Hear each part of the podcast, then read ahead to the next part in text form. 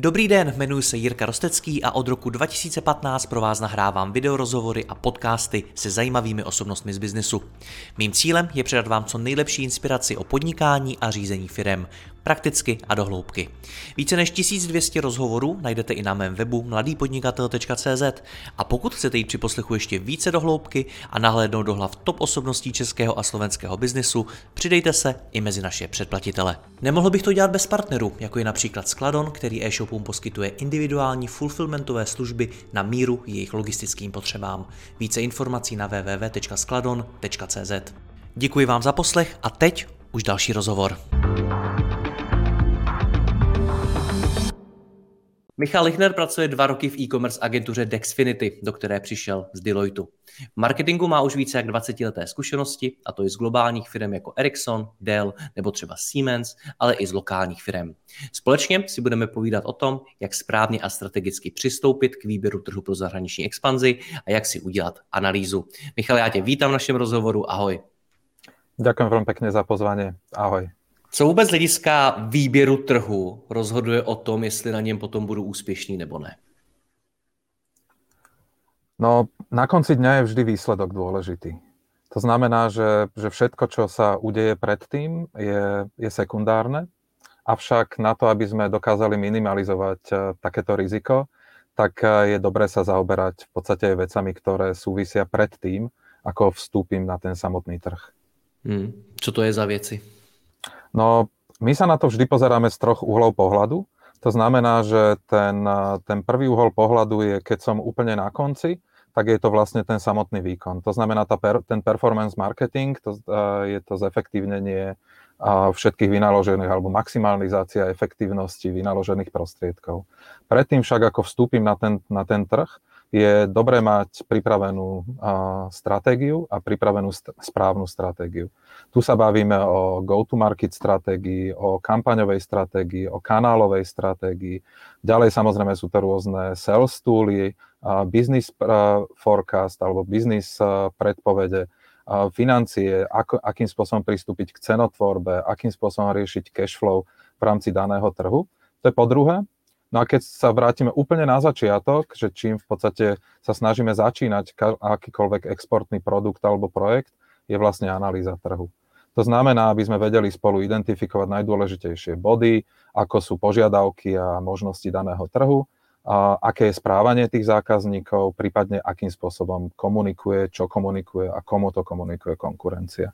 Čiže samozrejme všetkému predchádza úplne na začiatok ešte rozhodnutie daného majiteľa, toho e-shopu alebo toho e-commerce projektu, alebo teda manažmentu, že samozrejme chcú ísť na ten zahraničný trh. To je alfa omega každého, každého začiatku. No a tu nastupujeme my.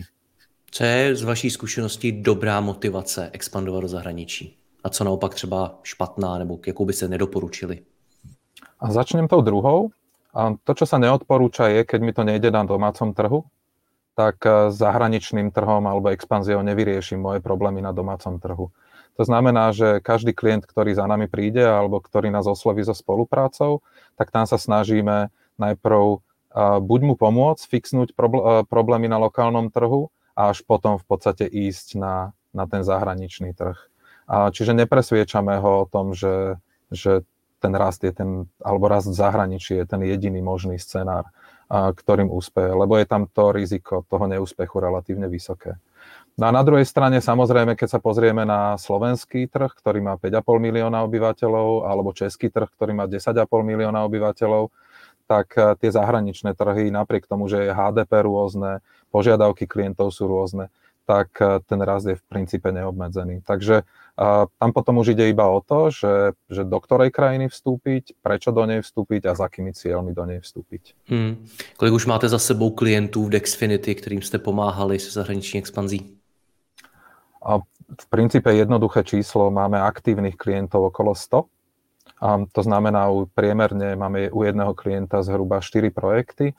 To znamená, že máme 400 projektov aktuálne aktívnych na lokálnom trhu, lokálnom myslíme Slovensko, Čechy a okolité zahraničie. Hmm. A když za vámi ti klienti přijdou, jak často se vám stane, že chtějí jít na nějaký trh, už si vybrali zemi, do které chtějí vstoupit, ale vy s nimi zjistíte, že to třeba není dobrý rozhodnutí, že tam to bude hodně těžký, nebo to nedává vůbec smysl, nebo jinde to může být lepší? A začne možno všeobecne a snáď odpovieme na otázku. A my sa v rámci spolupráce vždy pozeráme na to z troch uhlov pohľadu. To znamená, keď už sa bavíme o exporte s tým daným klientom, tak, tak tam sme identifikovali tri rôzne dôvody exportu. To znamená, že poprvé je to napríklad, že viem, že chcem expandovať, ale neviem vôbec kam. Popíšem aj príklad. Potom máme druhý príklad, že viem, kam už chcem expandovať, ale v princípe neviem, čo ma čaká. A po tretie, dokonca sa nám stalo, že klienti už sú na tom danom zahraničnom trhu a ten, tá performance, ten výkon nie je povedzme taký, ako by si želali, alebo aký bol očakávaný, alebo aký je možný potenciál, čo si myslia na základe nejakej lokálnej skúsenosti. Takže to sú takí tři, tři nejčastější scénáře, z ktorých sa vám u klientu stávajú. Presne tak, presne tak. Hmm. Akurát, že tí klienti to nevedia že jeden z tých troch scenárov to je. To znamená, že my sa v princípe a najprv potrebujeme identifikovať, že akým spôsobom, že prečo vôbec tam ten klient chce ísť, aké sú, je, aká je jeho motivácia a čo už všetko má za sebou. Pri tom prvom napríklad, ak môžem uviesť konkrétny, konkrétny príklad, mm-hmm. tak mhm. sme robili vlastne pre, pre celosvetovú a spoločnosť Bloomreach, možno v marketingu známejšia ako Exponea pod bývalým názvom, a kde, vlast, kde nás vlastne spoločnosť oslovila s tým, že chcú expandovať do, do rôznych trhov, respektíve na rôzne trhy a do rôznych segmentov na daných trhoch. A my ideme teda v rámci, snažíme sa kopírovať e, metodiku, ktorá je vymyslená alebo navrhnutá nejakým skúsenejším, globálnejším, čiže v tomto prípade Google metodikou. To znamená, že keď za nami prišli tí klienti, tak teda ten klient, tak sme potrebovali navnímať, že teda OK, ktoré sú to trhy a ktoré segmenty. Takže podľa Google metodiky je 6 segmentov na trhu a bolo to 6 rôznych trhov. No a v princípe sa rozhodovala spoločnosť, kde sme im mali my trošku pripomôcť alebo pomôcť, že akým spôsobom vlastne, že ktorý trh prioritizovať, respektíve ktorý segment na danom trhu prioritizovať. Pre, pre tohto konkrétneho klienta je samozrejme tým, že je to relatívne nákladný nástroj, a ktorý potrebuje, ktorý požaduje, a keď je čím viac konkurenčnejší ten trh a čím viac konkurenčnejší ten segment na danom trhu, tak tým je vhodnejší takýto nástroj. Čiže sú to firmy, ktoré pôsobia na relatívne vyspelom trhu a na relatívne konkurenčnom trhu. A podľa tohto zadania sme potom robili prioritizáciu, ktorá veríme pomohla k tomu rozhodnutiu potom danej spoločnosti ísť na ten správny trh a na ten správny segment na danom trhu. Čiže toto je ten prvý prípad, kde vlastne im robíme, voláme to, že prioritizácia trhov, by som to zjednodušil. Ten druhý príklad, to znamená, že viem, kam chcem ísť, ale neviem, čo očakávať, to je taký ten úplne štandardný prípad. To znamená, že si klient povie, že áno, som v Čechách, som na Slovensku, tak rozmýšľam teraz o Rumunsku, alebo nebo aj alternatívne o Chorvátsku a Slovensku, lebo HDP, lebo konkurencia, lebo si myslím, že požiadavky trhu splňam a viem veľmi jednoducho, euro je tam v, vo väčšine prípadoch. Takže v tomto prípade je to pre mňa jednoduché, lebo nemusím riešiť konverziu a podobne. No ale v princípe toto je taká tá majorita našich klientov. Cez toto prešla väčšina klientov, len spomeniem, že sme to robili zhruba pre 40 klientov na zhruba 15 trhoch zahraničných, takže toto je takéto gro. A tam sa zaoberáme potom takými tými klasickými vecami, ktoré v podstate všetci tušia, ale nikto sa im moc až do hĺbky nevenuje. To je, aký je potenciál trhu, a aké, čiže vyhľadávanosť, klikateľnosť, impresie, čiže reklamy, a aká je, aké je náklady a ako v princípe, že akým spôsobom rastú. Máme k dispozícii nástroje, ktoré sú, buď máme exkluzívne, alebo sú to komerčné, alebo voľne dostupné nástroje, ktoré práve vieme kombinovať tú, túto informáciu a poskytnúť tomu klientovi hodnovernú informáciu na základe dát. To znamená, že, že tí ľudia, čiže bavíme sa tu o správaní zákazníkov, o logistike, logistických metódach, rýchlosť logistiky, platobných bránach, aké, sú, aké sa požadujú na danom trhu, či už klienti, alebo aké sú štandardom. A teda, jak som spomínal, aký je dopyt vôbec na podaných kľúčových slovách alebo podaných produktoch. A potom sa zaoberáme aj konkurenciou. To znamená konkurencia, na koho komunikuje konkurencia, čo komunikuje, ako často to komunikuje, ako to vyzerá.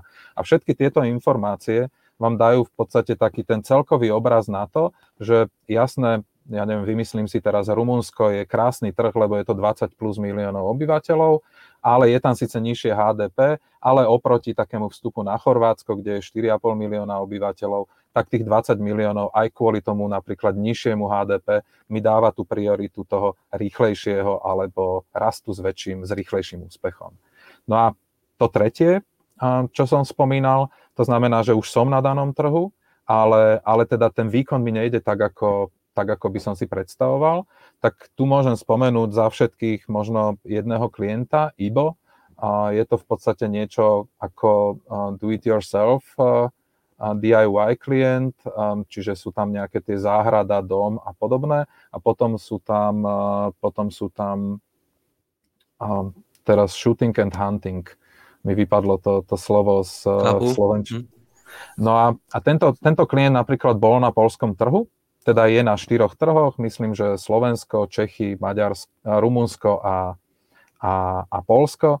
No a na polskom trhu mu to nešlo. Tam sme napríklad veľmi pekne identifikovali práve požiadavky polského zákazníka a polského trhu, ktoré náš klient v tomto momente alebo v, v danom čase nemal vôbec identifikované, respektíve on ich nemal implementované na stránke. Samozrejme, my mu nepovieme, že a že musíš ísť do polskej pošty, lebo polská pošta má 50 a ak to neurobíš, nebudeš úspešný. Ale ten návrh od nás práve vychádza, že napríklad 50 polských zákazníkov využíva polskú poštu a v tomto konkrétnom prípade nejaké pačkomaty. To znamená, že kým nemáš za implementované toto, tak vlastne v podstate ťa to minimalizuje alebo dáva ti to nejaký negatívny nevýhodu oproti konkurencii.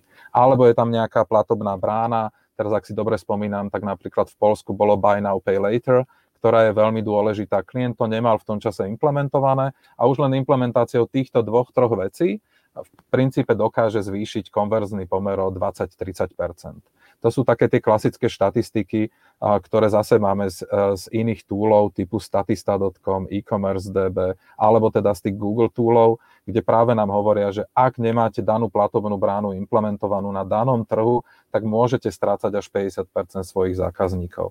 To znamená, že implementáciou takýchto maličkých krokov rôznych sme identifi- sa, sa dokáže zlepšiť ten konverzný pomer. A, a na záver iba tejto časti, keď sme sa pozerali na, na hlavného hráča na trhu, v tomto prípade teda na polskom trhu, tak ten polský, zákaz, ten polský konkurent komunikoval dvakrát do týždňa, pravidelné videá, všetko to vyzeralo kontinuálne, čiže hneď bez toho, aby si človek musel otvoriť to video na tom YouTube, YouTube alebo na tej web stránke, tak už sme vedeli, že je to daná firma, ktorá takýmto spôsobom komunikuje. Čiže tá komunikácia bola brandovo, vizuálne, farebne úplne jednoznačná, čo napríklad v tomto prípade ten náš klient ešte tam bol priestor na zlepšenie. Čiže toto sú potom také tie konkrétne odporúčania, že akým spôsobom sa k tomu má dostať. Čiže iba ak môžem zopakovať, viem, že chcem expandovať, ale neviem kam, čiže prioritizácia trhu, potom viem, že už že chcem expandovať na daný trh, neviem, čo ma čaká, alebo teda po tretie, ako som spomínal, že, že na trhu už klient je, ale ta performance, ten výkon mu nejde takým dobrým způsobem, ako by tam několikrát narazil na, řekněme, potenciál toho daného trhu. Jak se tohle to měří, jak velký potenciál zrovna pro mě ten daný konkrétní trh má? A myslím, že nepoviem žiadnu, žiaden zázrak, keď poviem, že je to klasické vyhľadávanie na základe kľúčových slov. To znamená, že na jednej strane my ako, ako exportná agentúra alebo exportný partner pre Google v danom, v našom regióne máme k dispozícii, myslím, že sme jeden z dvoch alebo jeden z troch agentúr, ktoré majú v Československu k dispozícii tieto nástroje exportné. A to znamená, že a že v princípe môžeme sa pozrieť do Googleových nástrojov, aj keď sú indexované, čiže bez konkrétnych čísel, tak sa vieme pozrieť na to, že ako sa ten trh vyvíja. To znamená, vieme, ako sa pohybuje impresia, čiže viditeľnosť, počet reklám, ako sa, vy, ako sa vyvíja cena za kliknutie, koľko klikov, aká je vyhľadávanosť daných slov a toto vidíme za posledné 4 roky.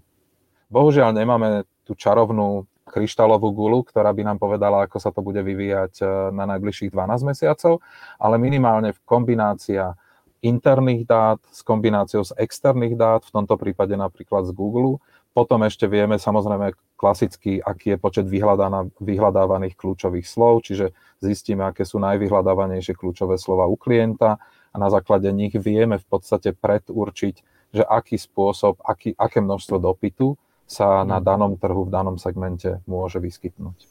Jak ale zjistíte ta specifika toho trhu, že Polák chce něco takového, Němec zase chce něco jiného a podobně? A toto sú práve tie nástroje. To znamená, že na jednej strane máme k dispozícii nástroje, ktoré som vymenoval, a na druhej strane vieme tie nástroje aj relevantne použiť. Lebo celá tá exportná analýza, ak sa bavíme teda o, o výstupnom alebo o nejakom procese v rámci tej analýzy, tak e, celá tá analýza pozostáva z niekoľkých častí.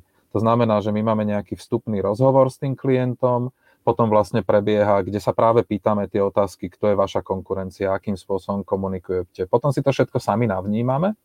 No a potom vlastne využívame tie túly, z ktorých e, sa podľa daného segmentu, danej krajiny dajú vytiahnuť zaujímavé informácie, ale v princípe sú to screenshoty. To znamená, že urobíme screenshot z daného túlu, vložíme ho do tej prezentácie no a potom to najdôležitejšie, čo tam je, je tzv. interpretácia tých dát. Čiže porovnávame tie dáta, ktoré máme vyťažené z rôznych štatistík, z rôznych prieskumov a tieto potom sa snažíme implementovať alebo prepojiť na klientský e-shop alebo klientskú web stránku. Či to vlastne má takýmto spôsobom zapracované. A tam vidíme obrovské rozdiely, napriek tomu, že ten klient má, povedzme, keď chce ísť do Polska, tak má čl- niekoho, či už v Polsku zamestnaného, alebo má nejakého Poliaka, Polku u seba vo svojom týme, tak tí ľudia to nevedia úplne koncepčne uchopiť. To znamená, že oni tušia tie veci, ale nikto ich nedá čierne na bielom a nikto to nepovie manažmentu, že takto to je. Toto je fakt, ktorý je tu na základe dát. Čiže väčšina tých klientov, či chceme alebo nie, sa rozhoduje na základe emócií a na základe vlastnej skúsenosti, ktorá nie vždy musí úplne lícovať s tým, čo je, čo je fakt na danom trhu.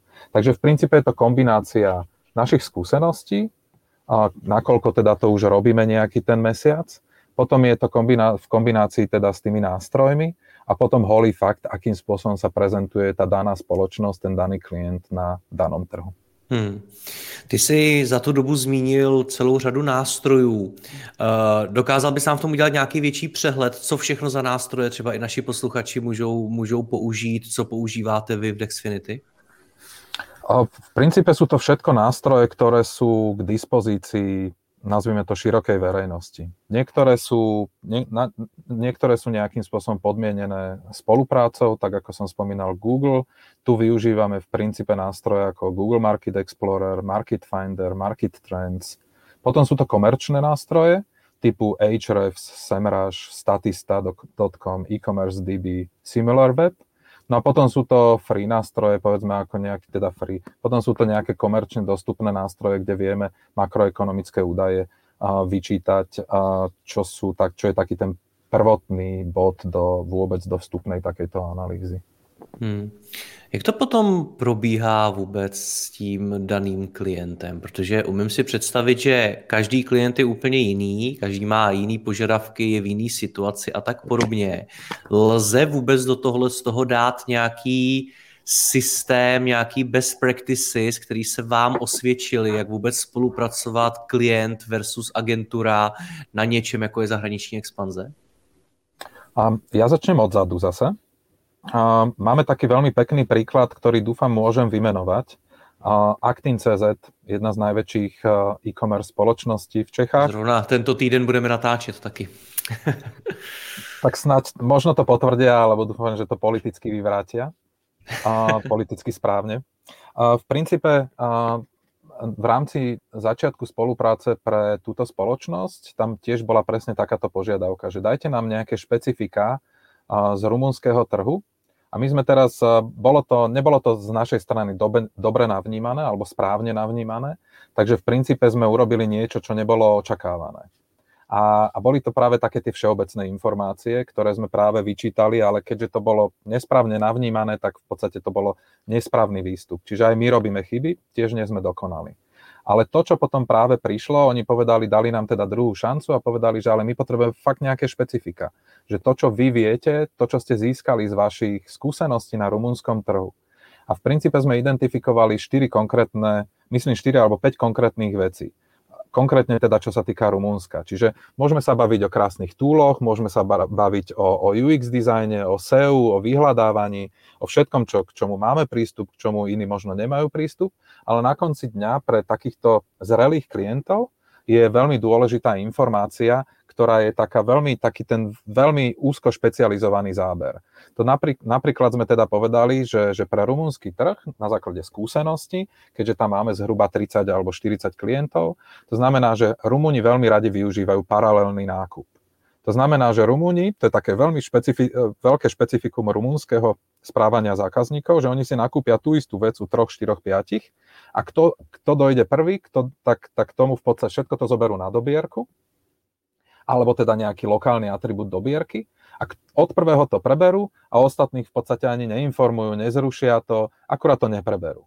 Čiže s tým súvisí samozrejme nejaká vysoká vrátkovosť. Druhý bod, ktorý sme napríklad na Rumunsku identifikovali, bolo, že Rumúni do veľkej miery nepoznajú svoj zip kód, čiže PSČ, poštové smerové číslo. To znamená, že keď to dáte ako, ako nutnú položku do, do nejakej adresy, tak v princípe strácate veľké množstvo zákazníkov. Čiže tiež sme identifikovali u rôznych iných klientov, kde sme mali tú možnosť, že keď tam bol tento bod ako, ako mandatóri, čiže povinný, tak v princípe sme tu strácali relatívne veľké množstvo klientov, lebo klient sa proste rozhodol, že si to kúpi niekde inde alebo objedná inde. Potom napríklad sme zistili, že, že veľa zákazníkov je cenovo senz, uh, senzitívnych, čiže uh, sú veľmi citliví na, na vnímanie ceny a napríklad, že veľmi, veľkú, veľmi veľký dôraz kladú na cenu dopravy. Čiže ak sa začneme hrať s cenou dopravy na rumunskom trhu, tak si šancu na zvýšenie konverzie ďaleko zvyšujeme. Alebo máme klienta na, na rumunskom trhu, ktorý predáva aj B2C, čiže napriamo cez vlastný e-shop, ale predáva aj cez partnerov B2B a tí partnery sú to nejaké suplementy potravy a tí partnery majú svoje kamenné prevádzky ale majú aj svoje e-shopy. A napríklad toto je veľmi taký, zase taký veľmi veľký niche market, že, že tí partnery to veľmi pozitívne vnímajú, že klient sa nesústredí úplne na efektivitu na vlastnom e-shope, ale pozerá sa na to, že ako sa mu dvihla tou našou, uh, tou, tou, tým našim pôsobením na danom trhu, že ako sa im dvíha konverzia aj u partnerov, alebo ako sa im mení konverzia. To znamená, že ten trh je zahltený reklamou a nie vždy ten klient kúpi u nás priamo, ale klient je tak vnímaný a je tak nastavený správne, že nepozerá sa len priamo na toto. A to je, to je vyslovene také špecifikum Rumunska. Alebo v Rumunsku, veď vieme všetci, že, že je to retoromanský jazyk, tak e, myslím, že štatisticky vychádza, že petina Rumunov rozpráva po francúzsky. To znamená, že pre rumunský trh je napríklad veľmi dôležité sa tváriť trošku francúzsky. A toto sú práve také konkrétne maličkosti, konkrétne špecifika, ktoré nevyčítaš v těch, eh, v těch štatistikách žiadnych. A Michale, tohle se dělá vždycky pro toho konkrétního klienta, nebo už za sebou těch projektů máte tolik, že už prostě Představuju si, že máte někde nějaký dokument, který se jmenuje specifika rumunského zákazníka a tam jsou prostě tyhle ty všechny věci vypsané a platí to pro všechny stejně. Um, v, pri, v princípe tieto, uh, tieto detaily alebo tieto veľmi vysoké špecifika, tak tie nedokážeš iným spôsobom zistiť, získať ako skúsenosťou. To znamená, že párkrát sa musíme popáliť, párkrát musíme urobiť nejaký research na tej danej stránke u daného klienta, aby sme vôbec identifikovali, že toto môže byť ten problém. A to znamená, že s tým dokumentom trošku predbiehaš našu aktuálnu súčasnosť. Je to skôr o seniorite tých ľudí, ktorí pracujú mm. na danom projekte alebo da, hej, na daných projektoch. Čiže v takýchto prípadoch ide skôr o one-to-one diskusiu, že si pozrieme, kto pracuje na, na rumunskom trhu v tomto prípade a oslovíme ho, že či ho náhodou nenapadne niečo. A keď som spomenul teraz 5 konkrétnych bodov, tak ak to porovnám s 30-40 klientami alebo projektami, ktoré máme na rumunskom trhu, tak je to tiež len nejaký bagateľ. To znamená, že nie od mm. každého automaticky príde takéto špecifikum, ale áno, cieľ je, aby sme to mali súčasťou nejakého crm Ono je veľmi jednoduché takéto veci navrhnúť a založiť, ale veľmi ťažké a komplikované je to potom udržiavať. Hmm. Aby to Já jsem u, toho, u té otázky trochu myslel, na jeden rozhovor vlastně v minulosti byl mým hostem Pavel Adamčák, vlastně uh, z, z vaší agentury. Povídali jsme si o tom, jak, jak Dexfinity funguje interně a vzpomínám si, že jsme tam eh, narazili i na to téma vytváření nějaký interní znalostní báze, nějaký databáze prostě informací, toho know-how. A tak mě právě zajímalo, jestli jestli to vlastně furt není to samý, že když za vámi někdo přijde a řekne Rumunsko, tak vy si řeknete, jo, Rumunsko, to už jsme dělali mnohokrát, to už, to už umíme, to už, to už prostě jako je dobrý, a nebo jestli skutečně vždycky je to velká neznámá a musíte toho spoustu zjistit, jak to tam vůbec funguje. A je to, je to aj aj, alebo v Nemčine je také krásne slovo, že jain, znamená a ja a aj nine spolu. A to znamená, že je tam čiastočne pravda a je to čiastočne úplne individuálne. Pre každého klienta sa vyrába takáto analýza trhu individuálne. To znamená, že nič sa z tohto prípadu nepreberá. Samozrejme, niektoré veci sa nedajú segment špecificky riešiť, typu platobné brány sú asi není vo food supplement alebo teda v doplnkoch výživy iné ako v móde. Tie platobné brány v, tom, v tej danej krajine sú, sú vždy rovnaké, ale potom sú to vyslovene, že per klient sú to individuálne veci. Každý klient má trošku iné požiadavky, ako som hovoril, že niektorý tam je, niektorý tam chce ísť, niektorý sa nevie rozhodnúť, kam ísť. To znamená, že tie požiadavky, tie ciele, tie očakávania tých klientov sú individuálne. Každý segment má, tro, má iné vlastne špecifika a každý klient má iných konkurentov. To znamená, že on nám povie nejakých dvoch, troch konkurentov, my k tomu nejakých dvoch, troch konkurentov ešte sa snažíme doplniť na základe dát. A veľakrát sa nám stalo, že klienta sme prekvapili práve tým, že, že Ježiš, tohto sme naozaj ani nevnímali ako konkurenta, ale na základe dát je to konkurent. Alebo aj my sa môžeme pomýliť, kde, alebo napríklad klient bol, že, že, že nám rozprával práve pri nejakých výživových doplnkoch, nám rozprával, že oni sa, nes, ne, oni sa nesmerujú na športovcov, ale nedali nám túto informáciu. Keď sa pozrieme na web, tak prvý riadok je športovci a druhý riadok je nejaká zdravá výživa pre všetkých ostatných, teda pre nejaký mass market. No a my sme pripravili analýzu a povedali nám, no dobré, ale vy ste to orientovali na športovcov aj konkurenciu, ale náš cieľ nie je konkurent. Tak sme to proste prerábali, napriek tomu, že komunikujú to na stránke úplne inak. To znamená, že nie vždy sa pochopíme, čiže suma sumárum, long story short, vždy je to trošku iné. Hmm. Respektíve do veľkej miery je to rozdielne. A o jak velkém množství zemí, trhů se vlastně bavíme? Protože zase občas mi přijde, že se, že většina e-shopů, většina firm začíná stejně, že je to prostě stejný výčet zemí, do kterých expandujou. A dokonce jsem kolikrát slyšeli takový ten názor, ale když nevíš, kam expandovat, expanduj tam, kam expanduje většina, protože to tam asi jako bude dobrý. Uh, je to, je to validní názor, nebo se vám někdy třeba stalo, že když se pro klienta hledali, kam může expandovat, tak jste našli nějakou zemi, kde je obrovský potenciál, aniž by to třeba ten klient čekal? Vo veľa prípadoch sa tí klienti naozaj rozhodujú pocitovo. A či už je to pocit, lebo konkurencia, lebo všetci, alebo nejaký iný takýto pocitový dôvod, hmm. tak to, toto je ono u nás celá tá analýza, v princípe my nechceme prikázať tomu klientovi, kam má expandovať, keď už je rozhodnutý. My mu chceme pomôcť pri minimalizácii jeho investície, respektíve maximalizácie uh, ROI alebo nejakého skrátenia return on investment a podobných vecí. To znamená, že v princípe my mu dávame podklady. My ho nepresviečame o tom, že toto je to správne. To rozhodnutie vždy musí padnúť na klientovi.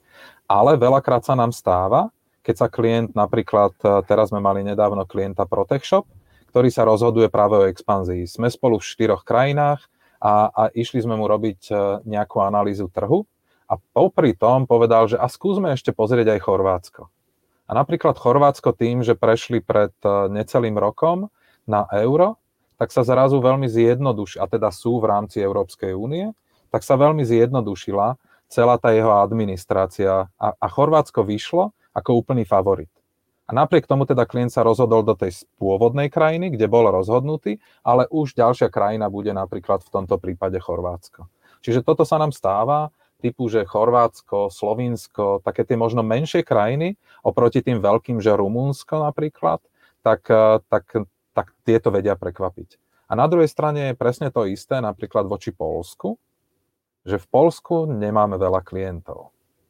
Polsko je expanziou nie na prvých miestach pri rozhodovaní sa o exporte do zahraničia alebo expanzii do zahraničia.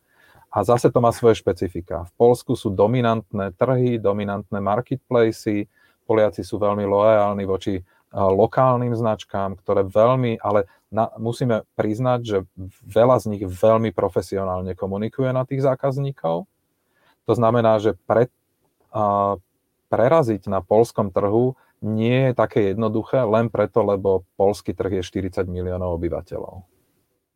Čiže sú tam také, že malé krajiny dokážu prekvapiť a, a dokážu aj na druhej strane, povedzme, že veľké krajiny na základe skúseností, na základe nejakých cieľových dát dokážu zase ubrzdiť tie, tie očakávania. Hmm. Vnímáš tam nějaké nejčastější chyby, nejčastější slepé uličky, které u těch klientů objevujete opakovaně? Ať už právě z hlediska výběru toho trhu, přístupu, motivace, strategie. A veľa tých klientov, veľa tých klientov, tak ako sa od začiatku bavíme, sú veľmi emočne založení. To znamená, že ten klient je už podprahovo rozhodnutý. Bez ohľadu na to, čo mu povieme, tak on je rozhodnutý ísť na daný trh. Neuvedomuje si rizika s tým spojené a, a následne v podstate potom sa to hotfixuje. Čiže mhm. zrazu začíname, teraz zrazu sa zobudí, čiže my mu povieme, že sú tam nejaké rizika, teraz môžeme navrhnúť nejakú stratégiu, sitting, do care a ideme pekne postupne, najprv nejaké impresie, potom nejaké vzdelávanie, čiže landing page views, YouTube video, TruePlay a podobné. Až potom ideme do nejakej performance fázy, do tej nákupnej, tak bude ten klient nedočkavý, lebo chce mať výsledky za dva mesiace v tej novej krajine, a, alebo um, alebo v princípe tam nemajú nastavenú či už cenotvorbu, alebo UX, alebo tie platobné metódy, alebo tú logistiku nemajú dohodnutú. Čiže preberú v princípe to, čo majú doma, posunú to takto do toho zahraničia a potom sa hotfixuje. Potom ideme, prečo mi to tu neperformuje? Lebo tu strácam. Čiže zrazu zabíjame čas tým, že analizujeme, kde stráca v tom, v tom funneli, kde stráca najviac klientov. Potom dojdeme na nejaké bottlenecky, čiže na nejaké úzke hrdlo, a kde zase sa musí to zanalizovať. Čiže v princípe spätne sa urobí skoro všetko, akurát je to náročné na čas, lebo potom už sa to hotfixuje sa všetko akože rýchlo, rýchlo, že čo môžem urobiť, aby to zajtra bolo hotové alebo fixnuté. No a v princípe sa v podstate urobí presne to, čo sa na začiatku, akurát potom to stojí viacej peňazí a viacej nervov. Ale hmm. na druhej strane, iba aby som dopovedal, nič z toho, čo tu rozprávam, nie je garantované. To znamená, že poznáme veľa projektov, ktoré takýmto spôsobom išli a boli úspešní, lebo si nastavili správnu napríklad cenotvorbu, rozdielnú oproti domovskému trhu. Alebo mali očakávania nižšie. Jasné, poďme, viem, že nám to pol roka že rok bude trvať na danom trhu. Čiže poznáme napriek tomu, že odporúčame krásnu prípravu, stratégiu, všetky tie jednotlivé kroky, ktoré, o ktorých sa tu rozprávame. A na druhej strane poznáme veľa klientov, ktorí boli úspešní aj bez toho. Hmm. Proč se o tom vůbec bavím s tebou? Protože ty máš pozici vlastně šéfa salesu v Dexfinity a teď se tady bavíme o tom, eh, jaký jsou zákazníci na jakým trhu a jaký používat nástroje a podobně. Proč zrovna ty tohle to řešíš? Um, dobrá otázka. Uh, v rámci vzťahov s klientov, alebo teda v rámci obchodného vzťahu s klientami, v rámci spoločnosti máme na starosti dva, dva rôzne druhy komunikácie s klientom. Ten prvý dôvod je, voláme to sales, čiže je to v podstate komunikácia s novým potenciálnym zákazníkom, kde je hlavná úloha navnímať jeho potreby a správne pripraviť a navrhnúť tú spoluprácu. A potom, keď sa stáva u nás klient aktívny alebo existujúci, tak vtedy to prenáša prechádza na iné oddelenie, ktoré v podstate má zase za úlohu business development. To znamená nejaký trvalý rast a trvalý trvalý, ex, trvalý rast v princípe a udržateľnosť toho rastu samozrejme. To znamená, že máme sales a máme, máme business development a na obidvoch oddeleniach sme identifikovali, že k tomu, aby lepšie vedeli aj jedna strana, aj druhá strana argumentovať svoje požiadavky alebo argumentovať svoje, alebo teda obohatiť, odôvodniť svoje argumenty, tak im veľmi pomáha, keď sa venujeme práve konzultingu. Čiže z tohto dôvodu vznikol konzulting, nazvime to na obchodnom oddelení, kde na jednej strane vieme lepšie navnímať tu, ten potenciál a tie potreby toho klienta, lebo práve tí ľudia na tom salese aj robia, realizujú takúto exportnú analýzu. Nie všetci, ale robia. A presne to isté je potom vlastne u toho klienta. To znamená, že my sme v, v Dexfinity vlastne vzniklo nové oddelenie, také virtuálne oddelenie aktuálne, ktoré voláme consulting, ktoré sa zaoberá práve týmito exportnými vecami. A samozrejme je to doplňané potom klientami z, z performanceu, čiže ľudia, ktorí sa starajú potom o výkonnosť v rámci Facebooku, Instagramu, LinkedInu, Google a podobne, všetkých tých ostatných marketplaceov a tak ďalej. A, a tento virtuálny tím ako, ako v celku dokáže najlepšie poradiť práve tomu klientovi.